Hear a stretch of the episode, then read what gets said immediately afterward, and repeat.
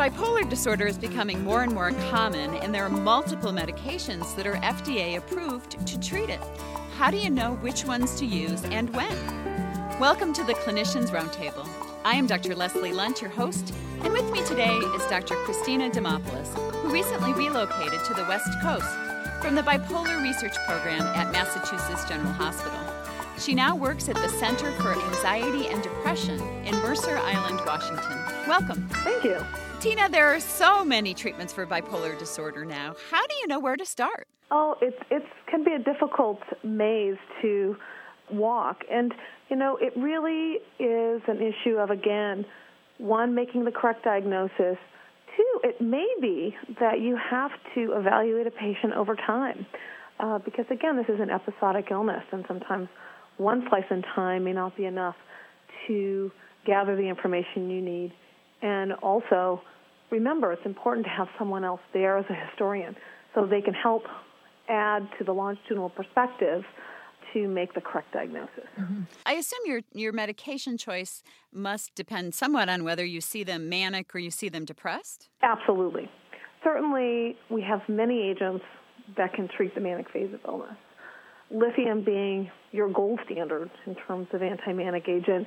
And if patients present with psychotic symptoms, quite often clinicians will move to use atypical antipsychotics initially to effectively control psychotic symptoms and reduce mania quickly. However, in patients that are bipolar depressed, this is probably the biggest treatment challenge for clinicians and the biggest uh, research challenge for, for bipolar researchers is better treatments for bipolar depression and safe treatments so that we don't induce cycle acceleration and increase mood episodes. Tina, you were involved in the huge NIMH trial uh, called STEP BD. Can you tell us about that? Sure. STEP BD is the largest naturalistic trial, and under that naturalistic umbrella are particular randomized treatments to answer various questions about uh, bipolar demographics, bipolar course, effective treatment modalities, and in the study, we really tried to generate treatment pathways, coming to a consensus about what we viewed would be the model pathways for patients to follow in terms of treatment plan. And also, really to model a specialty clinic, to develop treatment and diagnostic practices that reflect state of the art bipolar uh, treatment. So, if you're a primary care physician, in, let's say, Mercer Island, Washington, and you have a patient presenting, you can't get them into a psychiatrist today or tomorrow, what advice would you give to them? Where do they start? Primary care doctors or general psychiatrists will have varying comfort levels about uh, when to make an intervention treat uh, and when to refer. So I think on a severe mood episode, classic manic psychotic depressive realm, you know, people may go to more acute urgent care centers or they may be uh, referred to a bipolar expert if they have accessibility, and that is the big issue. There are ways to work in collaboration, either consultation with experts or be able to access uh, expert treatment guidelines. So there are consensus panels in the bipolar research realm that really look at if a patient has X presentation, what would be the expert consensus on treatment of choice for that patient. Where can doctors access that? Uh, they can access that online. Certainly, the American Journal of Psychiatry every year puts out treatment guidelines. In our STEP BD program, uh, we have a, a website. It's manicdepressive.org and there you can also gather information around treatment guidelines, psychoeducation, uh, screening tools uh, for clinicians, and mood charts for patients. So it's a pretty comprehensive website and it's been very helpful for my patients. So, in general, it sounds like you might go with an antipsychotic for a patient who is in an acute manic phase or possibly uh, has a psychotic component. Uh, when might you choose lithium? When might you choose an anticonvulsant? Well, certainly if there's a, a mania, a moderate mania that can be managed outpatient lithium may be the treatment of choice. Don't forget, uh, familial responsivity, too, can be very important in guiding treatment. If a patient presents manic and they have a family history of lithium response, that would guide me to treat a patient with lithium versus Depakote, for example. Certainly, Depakote uh, can be a great agent in treatment of rapid cycling, mixed states, people who uh, present for manic, or uh, Lamictal, again, mood stabilizer from below. A great option in bipolar depression. There is some data that suggests that it's helpful in acute bipolar depression, no question, but has, again, the FDA indication for reducing depressive relapse and particularly in bipolar 2. So those would be treatment modalities that guide your decision making based on, on phase of illness. Um, there is good data actually out of STEP when we looked at, uh, at prescribing practices of STEP clinicians. So these are physicians involved in the STEP program that lithium combined with Lamictal seems to be a favorable strategy for mood stabilization. Again, lithium targeting the mood elevation symptoms and Lamictal targeting depressive mm-hmm. symptoms mm-hmm. and a very clean combination without major drug drug interaction. If you've just joined us, you're listening to ReachMD XM233, the channel for medical professionals. I'm Dr. Leslie Lundt, your host, and with me today is Dr. Christina Demopulos. We are discussing the treatment options for bipolar disorder. Now, Dr. Demopulos, I've heard you also speak about innovative therapies. Could you describe those for us? Oh, certainly. Innovative therapies uh, really involve more open trial data, small case report data, small controlled trials. For example, Dr. Perlis from MGH has uh, reported data on the use of Mirapex or Pramipexole for bipolar depression. In rapid cycling, we've also used precursor therapies or what would be considered more complementary uh, medicine adjunctively, like omega 3 fatty acids, for treatment of bipolar mania and bipolar depression, actually, as an adjunctive mood stabilizer. Also, the use of choline bitartrate and inositol for adjunctive treatment of bipolar disorder and agents like SAMe used for treatment of depression. There's also been studies looking at St. John's wort for treatment of depression, though there have been reports um, with St. John's wort of um, mania induction. So we do have to be careful in these realms. These are rather exploratory realms. And um, again, these are not first line stabilizers.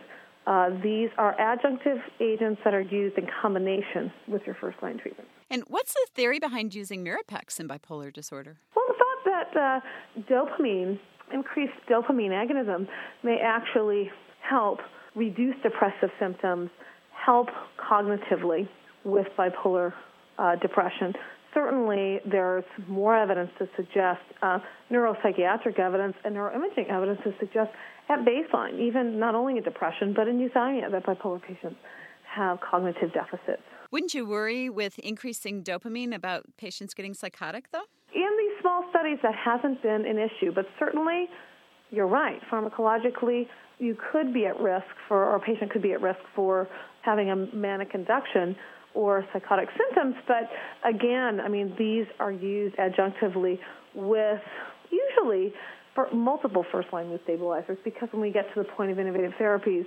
most people are on combination treatment. Well, it sounds like to me the omega three fatty acids that that's a no brainer. That gives you many benefits. So, uh, in terms of cardiac, right, cardiac benefits, mood stabilization benefits, and there has been some early data and ongoing studies looking at the benefit of omega 3s actually in pregnancy. So, we, what do we have for, for bipolar women who really uh, worry about exposure of their unborn child to bipolar agents, and this may be a very safe alternative. I'm glad you brought that up. I, I, think we often don't think about that, but when you're evaluating a bipolar female who is of childbearing age, how does that play into your medication choice? Ah, that's a very good and complicated issue, uh, and it really, really lies in the comfort level of the patient. You know, is it useful to talk statistics? Is it useful to go through the numbers. I think it's going to come down to that patient's comfort level. You encourage them to inform themselves as much as possible and bring questions to you. Certainly, I think that most clinicians would agree that if there's a way to minimize psychotropic exposure in the first trimester during uh, neurogenesis and organogenesis and you know, fetal development, that would be the goal. But again, that's weighed against the risk of mood destabilization because a manic pregnant patient can be quite a threat to herself and her child. So it really is a matter of looking at patient history and and risk regarding severity of mood episodes, and uh, again looking at various agents and their risks of fetal complications, and again minimizing exposure, particularly in the first trimester. Is there one that you might not use under any circumstance? Uh, yes, there are there are relative risks that are greater for certain agents versus others. Uh, certainly, Depakote may have a greater risk around neural tube defects and, and tegretol with craniofacial abnormalities, lithium with cardiac complication of Ebstein's anomaly. But I think the nice thing is, is that we, we're really getting more data looking at patients who have been maintained on, on lithium or been maintained, for example, on Lamictal, and generating registries uh, to look at outcomes. And I think um, in monotherapy, so you don't have the confounded drug-drug interaction and really seeing how these agents affect mom and child. So, yeah, I, I, I think that most of these agents are all going to be considered category C, uh, with the exception of probably Wellbutrin, category B. But the larger the re- registries, monotherapy registries, the more power to detect differences, the more we can be assured that uh, that the, the relative risks are low or not. Dr. Demopulos, we've been talking as if bipolar disorder occurs in a vacuum. Um, do patients just have bipolar disorder, or do they tend to have more than one disorder? I think I know the answer. Eureka! um, look, I, I absolutely bipolar disorder is is not an, an entity unto itself. If you have a bipolar patient, someone has a bipolar patient walk through the door they better be asking about comorbidity because, at a conservative estimate, uh, nine out of ten bipolar patients will have a comorbid illness. Wow. In some studies, it will be um, 100% will have comorbidity, and, and frequently, really more than one. Uh, some studies suggest 90% of folks will have two to three comorbid illnesses. So comorbidity is is the rule, not the exception, bipolar disorder. So you better look for it. That's right. I want to thank our guest today, Dr. Christina Demopulos. We've been discussing the treatment of bipolar disorder. I'm Dr. Leslie Lundt. You've been listening to the Clinicians Roundtable on ReachMD XM233, the channel for medical professionals. For comments and questions, please send your emails to xm at reachmd.com. Thank you for listening.